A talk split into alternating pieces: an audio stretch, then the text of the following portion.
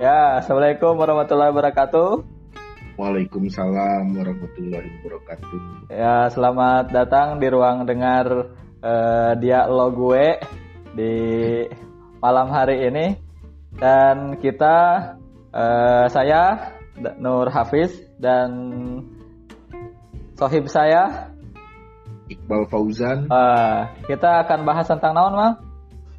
Uh, tentang ngobrol ya ngobrol tentang bisnis. Oh siap. Bisnis, mindset gitu-gitu okay. ya kan ya. Hmm. oke okay, mantap mantap. Uh, ini kita bakal bahas uh, berdasarkan pengalaman ya. Jadi nggak uh, cuman teori langitan tapi membumi gitu ya. Membumi Gitu. sharing lah Kang ya. Sharing, sharing, sharing dan kita ngobrol-ngobrol aja santai gitu ya. Uh, siapa tahu uh, dari hasil obrolan ini ada manfaat yang bisa diambil gitu ya. Amin. Sok lah, uh, dimulai dari Kebal mungkin ini selaku pemi, pe, pemantik lah, pemantik awal. Silahkan, silahkan. Ya, kayak diskusi di kampus kan.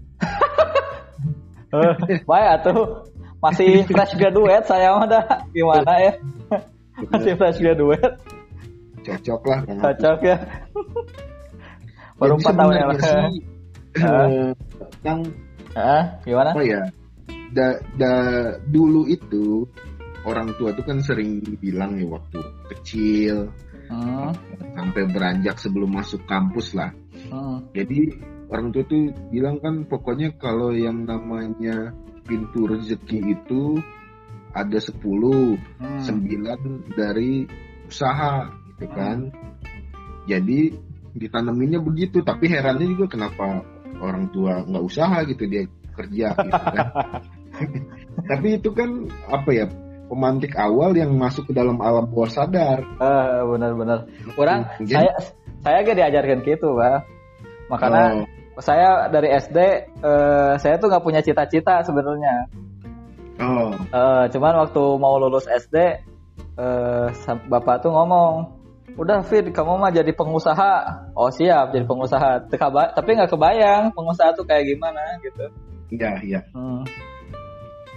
Jadi saya juga gitu kan. Jadi awalnya begitu, memang kadang sering kalau misalkan kondisi ekonomi keluarga kurang bagus, uh. gila kalau misalkan mau sejahtera mau kaya mah jadi pengusaha gitu dagang. Hmm. cuman memang nggak tahu kelanjutannya apa gitu. Dan memang nggak ada prakteknya gitu. Contoh kan nyari contoh. Namanya kan nyari contoh. Ini siapa yang harus dicontoh nih? Betul betul. Ah, benar karena antara ucapan itu memang bukan bukan uh, tidak mengurangi rasa hormat ya. Ya. Uh, uh, ucapan itu uh, apa namanya kayak terkesan kayak slogan. Tapi mungkin itu kan keyakinan tapi nggak nggak turun sampai jadi tindakan. Ah benar-benar hmm. sama sama. Jadi tahu penting uh, bukan tahu pentingnya sih. Oh iya dan namanya anak kecil mah kita mah kan ikut aja ya apa kata orang tua. Iya. oh jadi pengusaha teh. Sama. Oh kaya gitu ya. Ada orang kaya mah pengusaha yang bisa jadi orang kaya itu cuma pengusaha cina mm-hmm. ayo nama karyawan mah ndak ya di digaji gitu ya segitu gitu aja katanya gitu. Iya sih gitu. Tapi kita tuh nggak di why apa kenapa gitu pengusaha terus iya. how to nya gitu. Kita tuh nggak tahu gitu ya. Nah itu. Waktu kecil juga cerita uh, Nabi sama sahabat-sahabatnya mayoritas pedagang tapi nggak tahu apa yang didagangin gimana dagangnya emang kayak gimana itu nggak pernah tahu tapi pokoknya selintas itu masuk aja. Ah uh, benar benar benar Iya benar. Makanya waktu pas mulai kuliah singkat cerita maju sekitar beberapa tahun ada satu peluang lah jadi hmm. teman itu dia punya uang hmm. hasil kerja lah ke hasil kerja bareng-bareng ada uang sekitar 10 juta waktu itu. Uh, uh. Wah menarik ya. Ah, waktu waktu itu kan tahun 2011 mungkin atau 2012 lah. Wah, ternyata eh Parah. Mau cerita oh, sekarang. Kan? hmm, itu pokoknya dapat uang. Uh, ya udah, ya udah uang nih bikin usaha lah karena teringat oh. teringat obrolan-obrolan awal waktu masih kecil kan terngiang-ngiang ah, ah, ah, masa sih bisa bikin bikin kaya, kaya? Masa ah, sih pintu rezekinya ada di situ? Meskipun mungkin ada hadisnya kali gitu ya kang ya. Iya. Tapi saya ya, kata apa sih hadis nama? Nah, saya agak, agak kurang tahu sih masalah uh, itu tapi yang pasti itu udah, udah terngiang-ngiang oke okay lah uh, yang, ya. ini ini saatnya nyoba gitu momennya hmm. udah datang Iya, benar makanya pertama kali dipikirin oke okay, kalau sendiri bingung oke okay, ngajak temen sebenarnya ngajak temen waktu itu kita sama-sama bingung sih karena ah. basicnya kan sama-sama sama-sama nggak ada pokoknya uh pokoknya kalau pokoknya... dagang tuh kelihatannya orang gampang jadi sukses yang kelihatan di permukaannya ah kita juga bisa lah coba aja tiru aja gitu. padahal bukan bisa tapi si Gana bisa kayaknya bisa gitu. Ah kayaknya gampang kayaknya. Kayaknya gampang.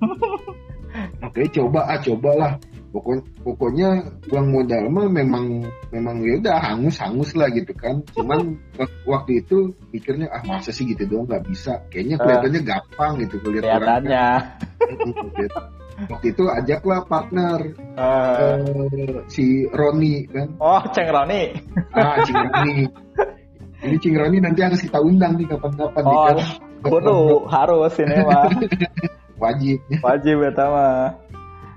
Karena waktu itu pikirannya supaya bisa brainstorming, supaya bisa nambah ide, hmm. sama supaya bisa nambah modal juga takut kurang-kurang juga. Uh, buat inilah. Gitu. Pokoknya tarik, diajak ngobrol, singkat cerita, dia bilang, yaudah ayolah gitu. Uh. Jalan. Meskipun kita sama-sama nggak ada pengalaman nih, harusnya kan harus ada yang satu level di atas gitu untuk menunjukkan jalan kan ini pokoknya uh, hasil pikir-pikir sendiri aja udah sama lihat-lihat sendiri. Ya mah tebas iya we tebas ilalang dan ranting-ranting. balik jadi diasah teh. Sikat we. Biasa kan asal prung. Prung sih tikus ruk we. Nah pertama tuh nyari lokasi kan. Oh, eh nah. dagang naon? Waktu itu dagang apa? Nah, nanti uh, sambil berjalan kan. Ya, Jadi ya. waktu itu uh, intinya yang pertama harus dicari adalah lokasi. Hmm. Karena kan budgetnya cuma segitu, ternyata kita lihat-lihat dapatlah agak minggir di Jatinangor uh. itu. Agak minggir, masuk gang. Jatinangornya yang ke arah Sumedang, yang sebelah kanan gang apa itu? Poho, eh, karena Nah, no, Tinggal naon nu nu loba budak budak Malaysia lah inti nama. Oh iya iya iya. Oh naonnya eta teh lupa eh. Uh, lupa lah saya. Dapat over kontrak cuma sekian bulan 7 atau 8 bulan. Uh. Pokoknya banyak model bayar ke sana lupa lah intinya nominalnya berapa. Uh. Setelah nyari lokasi bingung. Iya tadi di dagang kenaon nih gitu. Sewa we heula. Sewa we heula. Soalnya ripun yang tempatnya asap ginu. Padahal mah kayaknya setelah dipikir-pikir di eh lain kinu. Jadi uh, itu mah bukan penuh. Uh, Memang budgetnya aja nggak cukup, nggak cocok. Uh, kurang. budgetnya kurang. Terus akhirnya udah dapat lokasi, mikir lah sekitar beberapa hari sama Roni kan. Terus ya udahlah eh, dagang mie ayam kurang uh. Nah, kan dagang dagang mie ayam.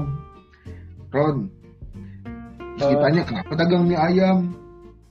Sedang bilang dia kan e, soalnya suka sederhana gitu. Jadi memang saking polosnya pokoknya yang yang saya suka, yang kepikiran, yang terlintas di kepala itu aja udah dijual. Jadi orientasinya diri sendiri sebenarnya. Ah, saya tak. Nah, ini poin pertama nih. Berorientasi diri sendiri. Ya karena sumber masalah ya. Ah, ah, benar. Harus kami ayam sesimpel itu gitu ah. ya udah dari situ uh, bagi tugas kan ah. bagi tugas saya nyari resep ah. uh, Roni bagian yang uh, non non persepan lah masalah-masalah nama masalah segala macam jadi uniknya pas nyari resep ini kan uh, ibu dulu pernah catering. Uh. Nah, jadi kayak agak-agak pede lah untuk minta resep segala macam. Udah selesai, udah selesai dapat resepnya, belajar agak berapa hari, terus ketemu sama waktu itu ada teman uh, dia ikut master chef waktu itu, oh. si Zeze, nah, anak oh. anak telkom. Gaya. rekrut atau langsung rekrut? Enggak direkrut, minta Enggak. tolong ini gimana nih supaya enak. Gratisan deh. Gratisan biasa kan karena dia dia temen anaknya asik juga ya udah dibantuin. Uh, diajarin dari mulai cara motong ayam cara uh, ngefilet ayam gitu-gitu kan. Uh, gimana cara milih apa uh, pisaunya yang lentur yang begini yang begitu. Wah kerjaan Kima kudu keluar kuliah. Itu kan. Selesai dari situ baru langsung ngobrol lagi gimana Roni hasilnya jadi hasilnya dia dia dapat nama ya. hasil disepakati namanya Studio Bakmi waktu itu. Wes, ongkos studio tapi bakmi. Soalnya katanya kalau ini dapur rekaman udah sering berarti dapur rekaman tapi rekaman kan di studio nah studio bisa. aja kita pindah ke ini bisa bisa bisa bisa bisa bisa dicampur jadi lain mie ayam ya dicampur pokoknya langsung oh begitu konsepnya oke okay, bikin desainnya dibikin uh. kayak apa namanya uh, foto roll zaman dulu itu hmm. ditulis studio bakmi kasih logo kasih logo mie ayam kita cat semuanya warna coklat belanja tuh berdua semua uh. kita cat semua kita uh, apa namanya kita pikirin gimana posisi kursinya. Ternyata kita cocoknya karena kecil tempatnya kita pakai lesehan. Oh ya waktu itu abangnya Roni itu usaha rotan sintetis. Wah kebetulan kita pesan aja khusus. Karpet uh. pakai rotan sintetis ini pakai meja pakai rotan sintetis. Mantul segala macam kan pokoknya kita kita bikin yang terbaik. Uh. dari resep dari bahan dari peralatan masak, dari uh, peralatan makan, pokoknya semua udah oke okay banget lah. Sampai terakhir kita tuh kasih lampu sorot lampu sorot itu belanja sendiri, masang sendiri. Gimana uh. caranya warna tuh enak lah gitu buat uh. Warna dugem lagi. Enggak kan coklat. Enggak, coklat. coklat. Biar kayak kafe-kafe berkelas kan. Tempatnya. Ceritanya gitu. Iya, pokoknya imajinasinya dikeluarin lah semua. Eksekusi sampai mungkin habis sekitar waktu tuh sekitar satu bulan atau dua bulan gitu. Uh. Pokoknya itu udah keren banget, kita rasa semua udah cukup, udah desain, udah ini segala macam. Tiba sampai hari pembukaan sampai udah kita rekrutmen siapa orang yang buat ngerjain siapa orang belanja. Karena kan kalau untuk belanja makanan itu ternyata beli mie itu di uh. pasar Cilenyi itu dia buka jam 2 iya. malam. Oh, jam, jam 4 itu udah tutup kan jam berapa tutup?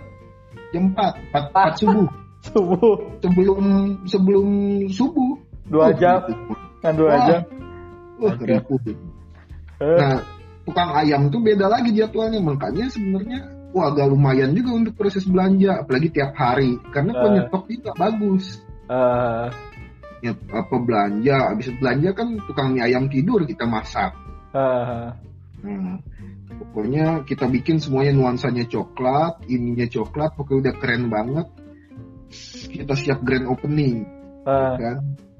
Terus begitu kita udah yakin banget nih malam malam mau tidur kan nggak bisa tidur bayangin waduh ini besok rame nih. Besok bakal ini waduh jadi kaya nih. Kan? banyak duit masuk nih. Udah dihitung dari harga sekian marginnya sekian. Wah ini kalau laku sekian ya kan? Wah ini kalau duit banyak waktu itu nggak kebayang nggak? Belum belum zaman zaman youtuber kayak sekarang di rumah mewah duit hebat nggak kebayang bukunya dulu kok ada duit buka tempat lebih besar bikin restoran yang lebih keren bikin orang tuh lebih banyak masuk Asik. Iya, Idealis kan? banget lah, mahasiswa banget lah ya. Iya, pokoknya jadi jadi jadi tempat mie ayam terhits di Bandung lah. Pokoknya gitulah, nggak bisa tidur udah banyak udah banyak pikiran segala macem. Uh. Akhirnya tidur juga capek mikirannya. akhirnya, akhirnya besok pas pembukaan eh apa namanya kita siap-siap berdua sama, sama Roni aduh udah ada pegawai waktu itu satu hmm. nanti kemudian ditambah satu lagi jadi dua. Udah siap-siap kita oh, udah, udah, biasanya kan kalau orang grand opening rame sibuk yeah. nyiapin itu udah siap tuh pokoknya. 50 yes. orang bisa stuck lah gitu kan 100 oh, orang udah siap. Mantap. Pas dibuka buka gerbang set. Kosong. Seharian kosong. Seratus hilang satu ya? Iya. Nol ada ada orang ada. lewat lalu lalang melihat kan tempat apaan? Gak jelas kosong kosong pokoknya hari itu hari pertama nol. Yoi. hari kedua tuh empat. Empat empatnya kenal. Berarti kan nggak beres. Nggak beres. Aduh. Di situ sepi pokoknya sepi banget kayak uh. kuburan. Kalau perlu ada suara jangkrik ada suara jangkrik. Baru lalang di gang itu. Memang orang yang lalu lalang juga nggak banyak. Makanya uh. apalagi yang makan. Eh nggak ada traffic ya sih nggak ada traffic. aduh punya apa yang salah? Punya setelah dipikirin fokusnya pada produk. Itu oh, salah. iya. iya iya iya. Ini mulai kita mulai bahasan ya mulai bahas nih. Mulai bahasan. Oh, sambil eh, jalan aja. Oke, okay. sebelum lanjut bahasan, BTW saya juga punya cerita yang sama, Bal. Oh, oke, okay, siap. Uh, tapi beda beberapa tahun. Waktu itu hmm. tahun 2014. 2014 sama lagi bukannya mie ayam. Oh. Sama bukan mie ayam. Kok bisa sama kan? Alasannya apa bukan mie ayam? Eh, uh, nggak tahu yang terlintas di pikiran aja. Sama makanya saya bilang sama tuh plek sama gitu. Uh, intinya kalau saya ceritanya pemicunya teman. Awalnya teman dia buka abatagor di satu tempat ngajak duet gitu ceritanya. Ayo fit buka yang buka yang lain. Hmm. di tempat tempatnya bareng aja. Hmm. gitu. Wah uh, semangat dan dapat investor gaya banget ya. Awal-awal langsung dapat investor 30 juta. 30 juta sewa tempat di awal udah 10 juta. Terus buka lah waktu itu kalau nggak salah bulan Agustus 2014 tuh. 14 waktu itu lagi PKL PKL oh. elektronik tuh jurnal kan. Uh, tulis sama elektronik kan. Nah ya, ya. Agustus eh di saat bersamaan lagi job track ya lagi apa lagi buka bisnis. Waktu itu derweh yang kawin nikah. Dan akhirnya sampai ya mah langsung skip lah ya prosesnya. Ya waktu itu udah sama sama lah kayak Iqbal. Saya nyari pegawai cari wah udah kebayang tuh uh, putaran duit tuh kayak gimana? Imajinasi. Imajinasi. Imajinasi tuh kayak pelangi indah gitu. Kan ternyata nggak ada hampa kan? Ya kayak gitulah. Tapi sebenarnya traffic traffic waktu itu bedanya gini bal. Bedanya kalau tempat yang saya buka itu rame sebenarnya. Dan oh. kalau potensi lah ada potensi sebenarnya. Dan potensi ya. hmm, beberapa ya. kali sebenarnya uh, apa ada pembeli. Karena tadi kan ada traffic. Mm-hmm. orang bolak balik Nah, kesalahan saya mah waktu itu karena nampaknya sih salah di saya sendiri. Kang hitung hmm. kalau saya tuh nggak mungkin untuk mencapai tempat tuh tempat tuh karena pertama saya hmm. tinggal masih di Jatinangor bolak-balik hmm. ke tuh, tempat tuh nggak punya motor pula kan itu lokasinya di kan? di daerah masuknya kayaknya itu teh daerah kolot lah pokoknya udah oh. masuk Kabupaten Bandung jauh pisan jauh hmm. banget nggak punya motor dan nggak ada akses. Angkot itu hmm. jarang banget buat masuk. Itu masuknya ke komplek. Namanya komplek GBA GBA oh, iya, iya. langganan banjir lah itu tempat. Tapi rame memang gitu karena perumahan padat. Perumahan hmm. tapi kecil-kecil gitu kan rumahnya jadi lumayan padat. Nah dan juga orang e, kebiasaannya itu e, apa? Suami istri rata-rata jadi pasangan muda suami istri pada kerja pulang tuh beli makanan ya instan gitu dibawa pulang gitu. Mereka sekalian pulang kerja biasanya sekalian sekalian pada belanja. Lah lihat teman saya yang jualan batagor rame emang. Rame gitu. Uh gila rame nih. Nah tapi kalau ini kesalahannya bedanya Iqbal mah mungkin karena memang bisa jadi karena tempat ya nanti mungkin kita bahas di sesi bahasan. Kalau saya mah salahnya di saya sendiri waktu itu. Pertama hmm. tadi jarak tidak memungkinkan untuk mengakses waktu itu udah hmm. kebayang pegawai itu gampang gitu ya dapat pegawai itu karena teman saya tuh yang di tempat yang sama gampang dapat pegawai padahal itu hmm. adiknya sendiri kalau dia curang nah kalau oh. saya mah nyari saudara susah yang mau gitu susah tuh yeah. pertama nyari pegawai terus uh, saya sendiri pernah tuh nyobain beberapa hari ngeladangin apa memproses semuanya sendiri oh ternyata nggak kejar pertama harus ngejar PKL kedua ditambah waktu itu udah menikah kan akhirnya uh, singkat cerita saya sama bapak tuh diskusi ah baga uh, udah kayak gini mah Fit kamu harus milih katanya. Mau mana dulu nih? Mau pakai L dulu bisnis dulu atau nikah dulu? katanya. Sedangkan iya. waktu itu posisinya udah tunangan lah ya udah udah hitbah gitu. Ah, iya, iya. Uh, udah kayak gitu. Ya singkat cerita nikahlah saya di bulan November Desember saya pulang ke saya eh November ya. Soalnya 30 November saya nikah. Beberapa hari kemudian saya cek tuh ke uh, kiosnya. Dan alat-alatnya udah nggak ada. Semua asetnya semua aset ditarik sama investornya. Oh. uh, dan nggak ada komunikasi. Ya sebenarnya ada unsur kesalahan di investor ya. Ada lah ya kayak tapi sisanya ya 90% mah kesalahan saya sendiri ya intinya Desember bubar weh apa nama tapi nggak nggak nggak masalah ya masalah uang Al Alhamdulillah eh, tahun 2016 saya ada rezeki Alhamdulillah dilunasin yang kurang-kurangnya.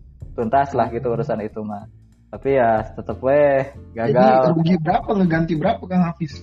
Ganti 9 juta waktu itu teh. Soalnya uh, waktu itu agak selamatnya tuh di MOU-nya bunyinya gini kalau bisnis gagal papahitan gitu ya pahit-pahitnya hmm. Eh, nggak hmm. uh, kembali duit tapi aset gitu aset jadi aset hmm. dia ambil semua gerobak gas kompor terus ada freezer saya juga gitu ya itu hmm. dibawa sisanya ini kontrak ceritanya kontrak tempat sewa tempat uang sewa tempat hmm. nah itulah yang saya ganti 9 juta kalau nggak salah waktu itu tapi alhamdulillah sih udah udah selesai tapi sayangnya teman eh jadi malu gitu sampai sekarang. Nah gitulah. Sama sama. gitu. iya emang kurang matang gitu waktu itu. Walaupun ya secara potensi waktu itu mah sekilas gitu ya lihat ya, trafficnya ada gitu. Dan secara rasa juga insya Allah saya sih optimis karena beberapa kali memang dapat testimoni kan dari teman-teman ah, enak ah, iya. gitu oh udah udah ada ketemu nih. Mik udah match lah ya ada pasarnya ada uh, produknya juga bisa gitu walaupun nggak keukur berapa. Karena tadi sayanya nggak bisa ngejalanin gitu. Vital lebih vital lagi. Nah mungkin kita langsung coba bahas nih bal. Kenapa nih yang apa ini kiranya yang bikin kita gagal ya? So, Iqbal dari studi kasusnya Iqbal mungkin. Kalau saya sih gini Kang. Di awal itu memang kita itu kebanyakan untuk memulai sesuatu itu kan kita belajar. Nah. Nah, kalau sedangkan yang bedanya sama bisnis, orang itu ngerasa bahwa itu nggak perlu belajar. Saya tak. Kan? Ah, benar-benar. Jadi seolah-olah udah bisa kok, ini mah tinggal jalan aja gitu. Apalagi ya, betul. kan, apalagi ada startup bilang kan mulai aja dulu, padahal mau udah mulai bingung. betul betul. Hmm tapi kan ini jadi jadi jadi satu persoalan kok kita belajar terus nggak jalan-jalan atau jalan terus nggak belajar belajar intinya nah. apa harus harus kayak perguruan silat jadi belajar satu jurus ajar praktekin, nanti, iya benar, benar. nah praktekin nanti kalah ajar lagi belajar lagi uh. gitu terus kan. jadi ada keseimbangan antara teori dan praktek Wah, gitu. mantap yin dan yang yin dan yang iya. benar benar benar. Jadi sepakat yang, ya, jadi, yang jadi evaluasi di awal itu sebenarnya eh, customer orientednya nggak ada, orientasi ke customernya nggak ada. Jadi kan harusnya kita cek kalau misalkan kita punya tempat di situ, kebutuhan terbesar orang situ apa sih? Nah udah selesai kebutuhan orang itu apa gimana sih supaya mereka tuh langsung mau datang nggak perlu mikir-mikir nggak perlu lihat lagi langsung langsung mau transaksi sama kita gitu. Hmm. berarti kan perlu ada sesuatu pesan yang dibangun. Hmm. ya kan? Wajar lah kalau misalkan orang lewat ngeliat ngeliat dia nggak kepengen. Sedangkan ada ada apa nih tempat makan baru dia langsung buka langsung rame. Berarti kan orang dalam kepalanya udah ada uh. bayangan dia udah terbangun hubungan dengan merek itu iya uh. tuh kita kan waktu itu nggak ngeliat begitu pokoknya ah dia aja begitu kita juga pasti begitu gitu kan yang penting tempatnya bagus gitu yeah. uh. karena cara pandang antara seorang konsumen dengan seorang pengusaha itu beda. Sedangkan kita ketika menjadi pengusaha itu nggak boleh pakai cara pandang konsumen. Hmm. Menarik, menarik. Sedangkan, nah, jadi kesalahannya adalah kita memposisikan sebagai konsumen. Karena konsumen kan yang yang kelihatan sama dia itu produknya aja. Iya.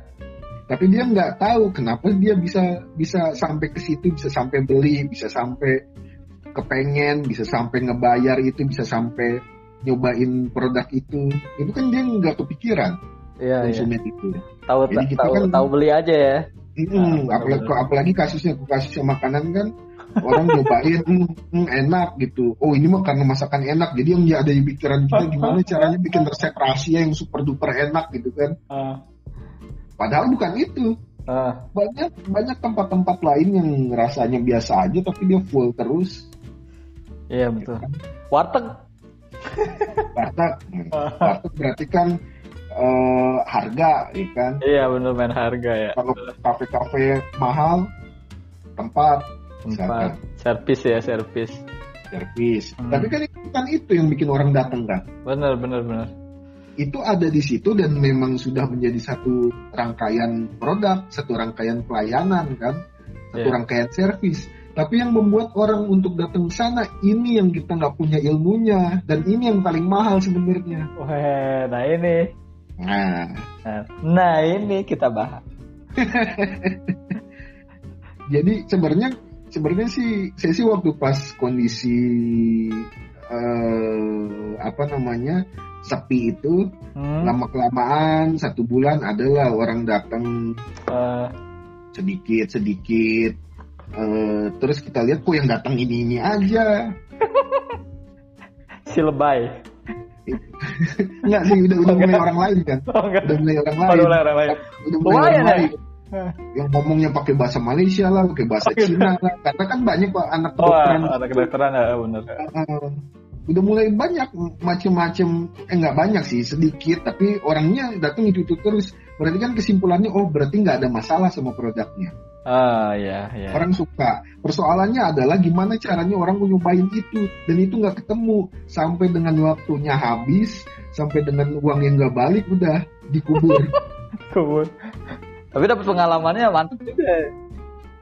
Ya itu kan setelah perenungan tiga tahun empat tahun setelahnya kan pada saat iya. itu mah enggak udah oh, enggak. Enggak.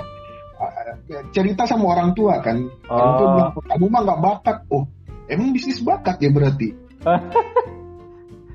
ini kan agak aneh juga. Hmm. Tapi katanya disuruh bisnis, tapi dibilang gak bakat. bakat. Oh, iya. Nah kalau bakat gimana caranya?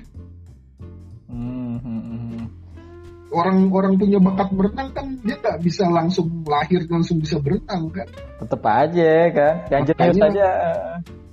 Tetap makanya dari situ oke okay lah uh, masalah bakat menurut saya sih enggak lah bukan di situ. Masalahnya ini pada pondasi pikiran cara pandang kita. Eh mulai nih mulai. Kan masalah masalahnya masalahnya ada di situ. Cara pandang paradigma asik. Cara ya karena kita orang tua saya ya mayoritas atau kebanyakan orang lah itu orang tuanya kerja karena karena dulu itu zamannya eranya era industrialisasi jadi mayoritas orang itu bekerja kan, sehingga yeah. kita tuh nggak tahu apa yang sedang berjalan di dunia ini. Hmm. Jadi untuk keluar dari uh, dunia pegawai atau dunia pekerja itu sulit. Hmm. Dan dan semua tuh terkesan apa namanya uh, uh, kebalikan. Cara pandang orang bekerja sama cara pandang orang yang nggak bekerja itu beda kan. Iya makanya berat untuk menggeser-geser itu tapi kan kalau kita mau berubah yang nggak ada jalan lain hmm. termasuk salah satunya ketika kita jadi konsumen kita ngerasa yang paling penting adalah produk sedangkan yeah. ketika kita jadi pengusaha yang paling penting gimana caranya orang-orang ini mau beli produk ini Yeah. Terlepas dari produknya apakah bagus atau biasa aja. Kalau jelek udah nggak mungkin lah. Uh, kan soalnya produk yang biasa aja tapi dia wow gitu. Ya, dilihat wow gitu ya. Kelihatannya hmm. wow. Mungkin dari situ mindset pertama yang dipelajari itu adalah karena kamu nggak bisa menjual. Asik, mulai nih. Ini jawabannya ya. Karena nggak bisa, karena kita nggak bisa menjual dan kita nggak terbiasa menjual di dalam kepala kita yang namanya penjual itu sales mobil, sales motor, sales ini yang oh, iya. yang cara cara ngejualnya maksa lah atau gimana lah, ya, ya, ya. MLM lah, ya kan? Hmm. Ya itu benar-benar benar benar Yang bikin kita nggak nyaman, padahal bukan itu. Cara menjual adalah membuat memancing mereka, ya kan, mempersuasi bukan meyakinkan mereka harus beli produk ini tapi mempersuasi. Hmm. Jadi keputusan untuk membeli itu ada pada orang itu. Iya, bukan iya. pada diri kita ya kan. Uh, membujuk ya, membujuk. Membujuk. Uh, benar. Mancing. Mancing, uh, Pengen lah beli, jangan ngedorong, jangan dipaksa. Orang nggak suka dipaksa. Orang Wah. suka dijual tapi nggak dipaksa. Jual dadat ya tau mah. Istilahnya kita mah. Nah, Jual dadat ya. Ayo lanjut tuh. Uh, sorry. Jadi gitu kan. Kalau memang pelajaran pelajaran terbesar ya pertama masalah mindset sih itu memang fondasi banget. Yang kedua masalah traffic itu. Asik. Ini kita abisin sekarang nih bahasannya nih. Ya, uh, masih banyak yang lain-lain, gue kan tenang aja. Mungkin Kang Apis mau mau lanjut dulu? Agak. Ya, kalau kalau masalah tadi apa? Eh sel apa? Yang namanya jualan itu kebayangnya sales sales mobil, sales rokok hmm. dan seterusnya itu emang benar sih. Dan itu sesuatu yang apa ya? Yang nggak nggak nggak nyenengin dan apa ya? rendahan gitu kesannya. Maaf iya, ya iya, kalau punten gitu. gitu. Kalau kasar gitu ya. Itu yang kebayang hmm. sama saya. Maksudnya ketika dengar kata sales gitu sales tuh ya hmm. ya kayak gitu gitu sales mobil gitu pokoknya profesi yang paling dihindari yang paling iya. gak bagus lah asli malu gitu kita kalau menjadi sales tuh kayak kalau kayak itu malu, ogah gitu. deh gitu ogah harganya gitu. apa sales gitu ih malu bawahan banget bawahan gitu iya Iya kan? Padahal gitu semua ya? semua orang terkaya di dunia adalah sales. Iya. Nah, Dan itu... kita lihat lah sales-sales yang bukan sales begitu gitu iya. kan. Nah itu kan artinya kita harus ngebongkar kan. Soalnya kan uh, image kalau sales itu rendahan gitu ya. Uh, maksa-maksa gitu, pika sebelun yeah. kalau bahasa gitu. Saya mah ngerasa kalau ada sales tuh menghindar gitu. Kan saya ke supermarket, ketemu tuh biasanya ada sales-sales susu anak. Dipaksa-paksa tuh menghindar kita. Ya bahasanya tadi kesebelin ganggu gitu kan. Iya. Annoying iya. gitu, annoying. Apaan iya, sih gitu maksa-maksa gitu gitu kan nah itu kan harus dibongkar artinya kan uh, imajinasi bukan ya imajinasi bukan imajinasi ya uh, apa citra apa ya bal ya pandangan uh, pandangan kita soal apa itu sales tuh kan harus dibongkar lagi kan artinya kan uh, benar-benar ha. lanjut apa ha? jadi sebenarnya uh, singkat cerita pernah ada momen ketemu hmm. sama seorang lah kawan lah gitu kan hmm. dia kerja sebagai security di yeah. satu gudang perusahaan hmm. uh, dia punya abang abangnya itu dia pengusaha uh, mobil bekas oh uh. Maksudnya itu udah lumayan banget lah mobilnya mungkin ada ya puluhan lah hmm. dia bilang sama adiknya kalau kamu misalkan pengen kayak abang jangan minta kerjaan di sini dia bilang oh gitu tapi kamu belajar cara menjual karena itu ilmu yang paling mahal. Hmm. Kenapa dia ngerasain kalau orang jago ngejual, misalkan yeah. dia laku sebulan 10 atau 20 aja itu udah enak banget. Iya. Yeah. Mobil ya kan. ilmu itu mahal, itu ilmu paling mahal di di dunia dia bilang. bagi yang ngerti itu kan, kok yeah. bagi kita masih gitu. Karena kita nggak ngerti ya ngerti ditambah tadi kan mindset mindset apa eh, pandangan kita soal sales itu kan iya hmm. Bal bal bal sorry bal Siap. orang kecai hela gede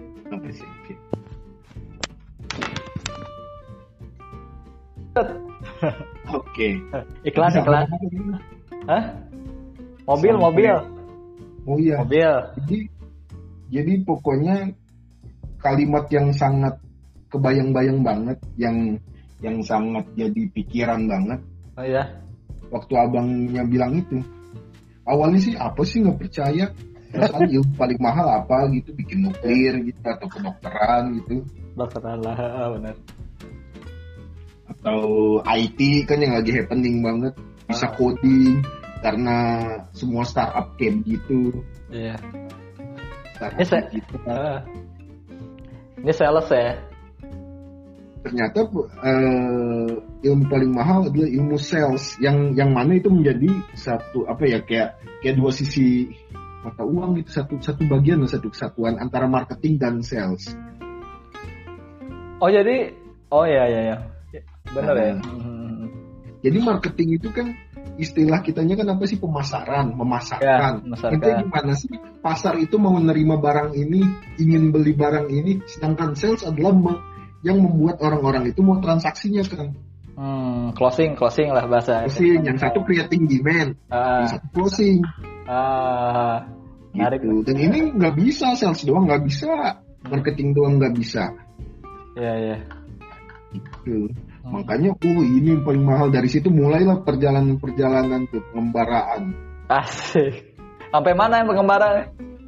Kalau hari ini sih alhamdulillah karena istri itu punya apa keluarga istri itu punya bisnis ya. Uh, oh properti itu ya?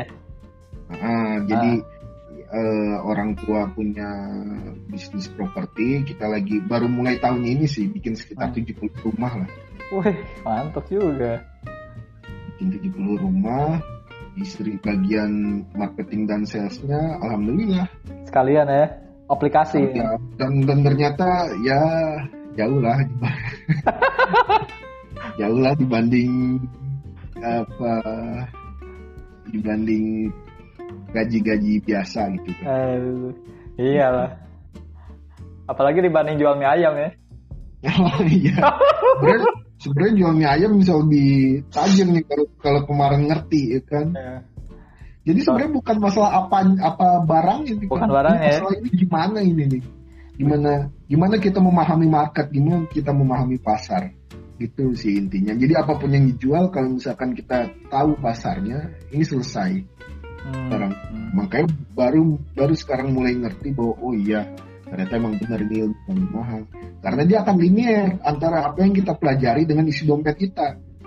Nah ini coba dijelasin Wal jadi kalau misalkan semakin kita paham, semakin kita pinter, semakin kita master dalam situ, semakin kita mengeksekusi hal-hal itu, kan proses mastering ini kan bukan bukan proses yang kita paham dan hafal teori, hmm. tapi kita tahu tahu uh, ilmunya, tahu teorinya, kita eksekusi dan ini jadi.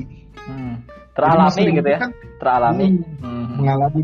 Jadi mastering itu kan sederhananya sama melakukan sesuatu yang susah yeah. menjadi sangat mudah seperti kita mengikat tali sepatu.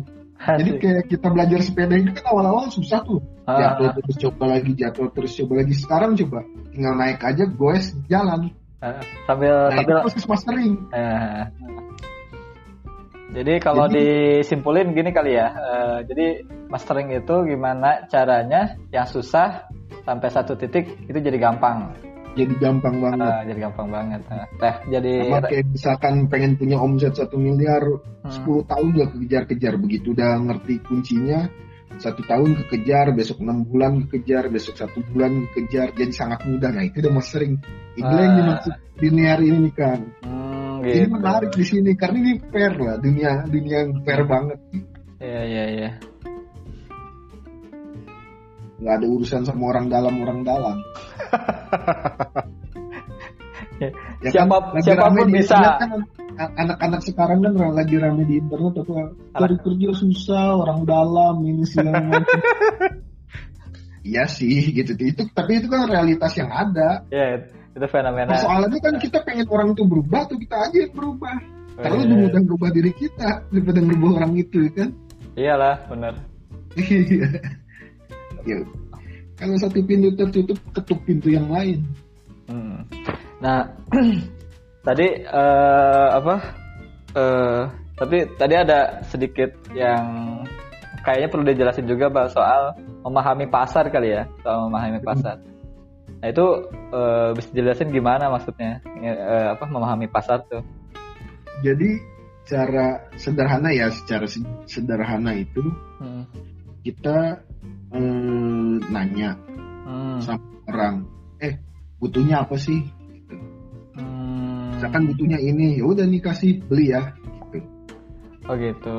Cuman cuman kita akan bermain skala di sini skalanya besar dan bukan cuma dia butuhnya apa tapi gimana caranya dia membutuhkan itu gitu dan nanti ini ke ber, uh, sorry sorry uh, jadi bisa di, berkorelasi nggak sih sama uh, produk dulu apa uh, kita tahu market dulu nih kira, -kira tahu market dulu kan oh tahu market dulu ya produk nggak penting sumpah itu nggak penting itu hal paling nggak berguna nanti kita cerita ada sesi lain jadi okay, okay. itu udah satu dua tiga empat lima mungkin 8 atau 10 kali gagal lah. Ah, gitu. Uang itu udah habis udah habis puluhan juta mungkin kalau mau di total total ya deket-deket 100 lah udah banyak habis. Hmm. It's dan itu semua karena produk orientasinya produk dan itu jadi sampah semua. Lagi nih masalahnya uh, apa? Jadi ketika kita ngobrol kayak gini sebenarnya ketika lu ngomong gitu ya Eh, ini hmm. kita campur aduk ya, ada orang, ada maneh, lu gua lu. Gak apa-apa lah ya. Uh, sekeluarnya aja ya. sekeluarnya aja. Sekeluarnya aja. Jadi ini tuh ngerasa uh, apa ya? Serasa saya yang di ini apa? Dievaluasi ini. karena karena related banget Pak sama yang saya lakuin sekarang gitu. Gitu ya, alhamdulillah. Selalu gitu. merasa ada yang salah gitu dengan apa? Eh, bukan merasa ya ini karena tadi mungkinnya karena memang belum temu ilmunya bal gitu. Iya iya iya. iya. Jadi tapi memang perjalanan panjang sih kang. ya siapa tahu ya ini uh, diskusi-diskusi kita bisa mengakselerasi lah ya pembela ya, pembelajaran ya. saya insya Allah. Jadi kan ini sama kan sekarang juga lagi coba uh, bergelut lagi dengan bisnis gitu ya ya ya saya sudah cerita belum cerita banyak kan saya ke Iqbal mungkin satu waktu kita bahas bisnis ah, kita angkat sesi khusus saja oh boleh lah ya bahas hmm. uh, soal uh, usaha-usaha yang pernah dijalanin mulai tadi tentang mie ayam sampai sekarang pengen punya usaha media nah ini sebenarnya cita-cita yang dari dulu banget nih pengen gitu ya gitu nah gitu bang kayaknya khusus lah ya nanti kita bahas saya konsultasi ya itu hitung konsulta konsultasi gratis lah gitu ya kan teman-teman nah, ngobrol oke okay, sip nah kita lanjut ya pak lanjut ya.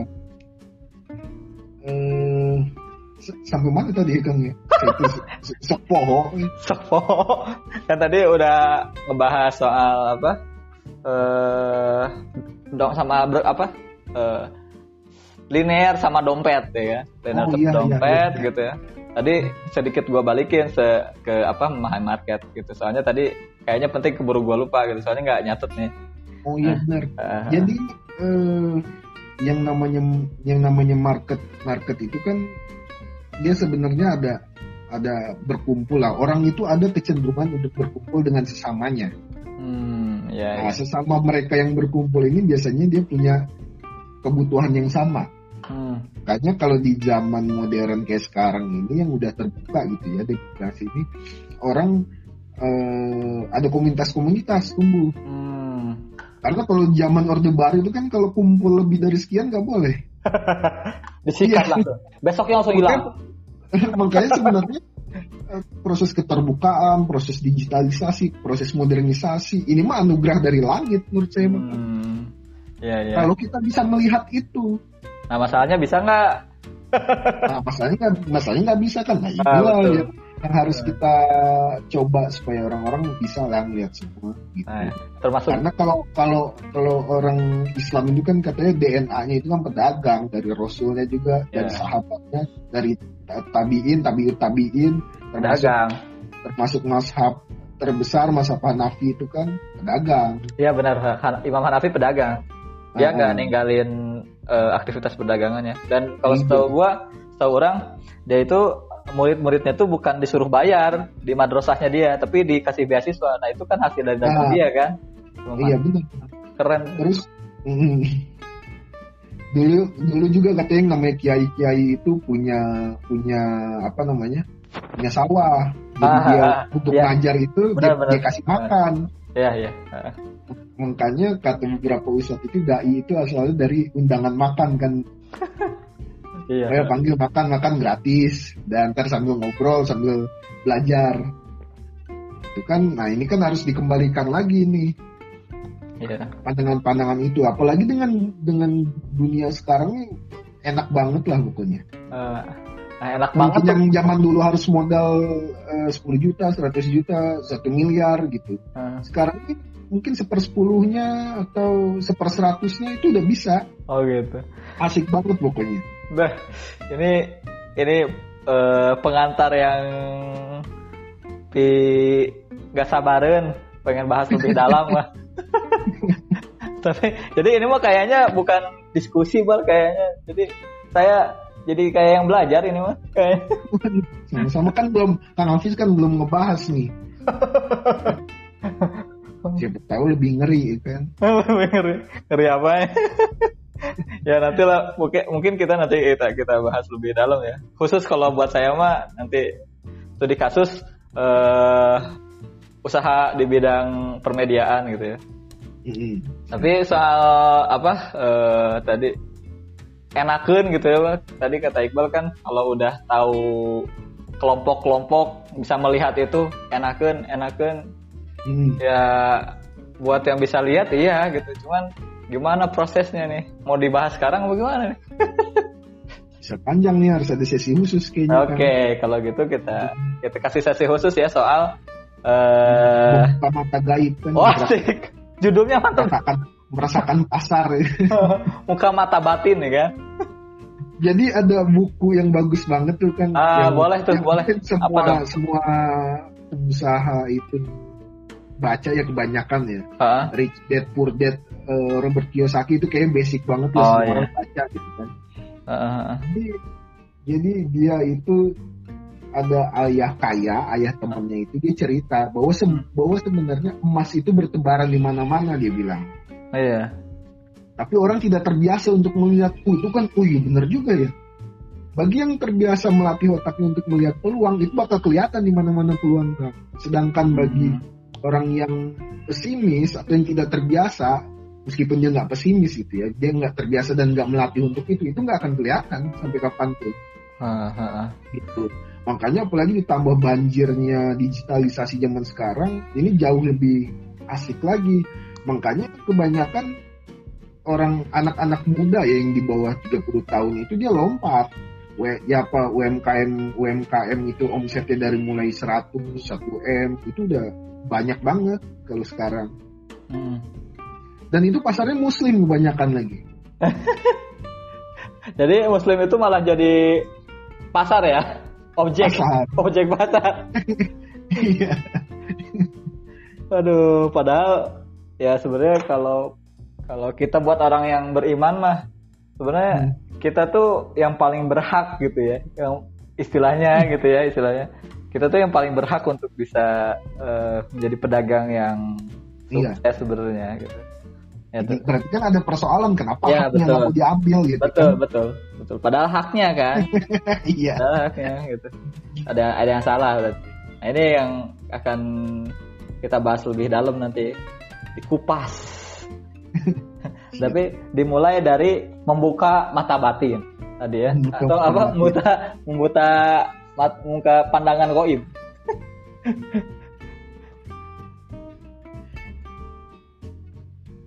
Oke, gimana jadi Kang? Lanjut cukup Kang? Uh, kalau menurut saya sih cukup dulu, Bang, gitu. Dulu ya. Uh, uh, cukup dulu. Jadi kesimpulannya uh, bukan kesimpulan sih. Nanti selanjutnya kita bisa bahas lebih dalam kali ya. Jadi ada oh. uh, tiga poin yang saya uh, apa tangkap gitu ya dari diskusi kita. Itu hmm. ada menurut saya sih penting tadi salah satunya yang melihat peluang ya atau membuka mata batin tadi atau kecekik banget tadi apa uh, buka dunia gaib ya, ya. dunia gaib yang kedua uh, uh, yang kedua soal kayak menurut saya sih penting bal uh, untuk membahas sedik, uh, sedikit atau banyak soal ini bukunya Robert T. Kiyosaki ya. Oh iya iya. Dead Poor Dead itu kayaknya sedikit dibahas nanti ke depan uh, diperdalam sedikit lah ya, terutama kan tadi kata Iqbal ini basic banget artinya uh, bisa jadi bisa dibilang akar nggak sih bal? Akar ya, dalam ya, ya. buka paradigma soal apa soal bisnis ya? Iya. Ini pokoknya pondasi banget sih. Nah itu artinya kan kalau pondasi udah kita pegang ya buat ke atas buat bangun bikin bangunan bisnis ke atasnya kan lebih enak gitu kan. Ya, ya. Nah, habis gitu baru kita sedikit bahas soal studi kasus nih. Studi kasusnya ya tentang uh, saya sendiri aja gitu ya, gak usah jauh-jauh orang lain. Oke. Oke okay, ya. Nah, gitu. Itu paling well. Uh, ya selanjutnya hmm, nanti kita lanjut untuk sesi selanjutnya. Uh, insya Allah kita bakal bahas soal judulnya mau dikasih judul apa nih? Membuka mata batin atau nanti kita pikirin nanti kita pikirin lah ya. Uh, tapi itu yang terdekat nampaknya. Uh, bukan yang terdekat maksudnya untuk episode selanjutnya insya Allah. Soal membuka peluang atau bagaimana kita bisa melihat peluang. Gitu ya kali ya intinya mah ya. oke. okay. Oke deh, uh, untuk malam ini sementara uh, segitu dulu. Uh, makasih banyak nih, Bal. Kita alhamdulillah uh, dan banyak sama Kang Hafiz nih bisa bisa jadi ini karena ngajak orang itu susahnya minta ampun. Oh gitu. Allah. Alhamdulillah berarti rezeki saya ini mah, bukannya ya satu sama lain ya kalau ya mudah-mudahan ini memang pertemuan yang barokah lah ya gitu insya hmm. Allah hmm. uh, satu sama lain bisa saling mengisi gitu ya insya Allah itu buat malam ini mah uh, kita langsung tutup aja dulu ya okay. ya untuk pertemuan perdana ini rada belepotan mudah-mudahan ke depannya kita bisa lebih baik lagi okay. karena tadi kalau sudah dieksekusi kita tahu apa yang salah-salahnya nah, yeah. pada pendengar inilah episode pertama dari kami mohon terima kekurangannya mudah-mudahan ada manfaatnya. Sekian kalau dulu. ada yang mau ngasih pertanyaan oh, iya. kalau ada yang denger ini ya ada yang mau bertanya komen aja. Komen aja nanti ya di kolom komentar. Atau ada yang mau sharing juga mau kita bahas komen aja. Oke okay, gitu. Boleh boleh banget lah gitu ya. Uh, itu aja ya bal ya? Oke oke. Eh, saya Nur Hafiz dan Iqbal Fauzan. Uh, iya. Mohon pamit undur diri dari ruang dengar Anda. Wassalamualaikum warahmatullahi wabarakatuh.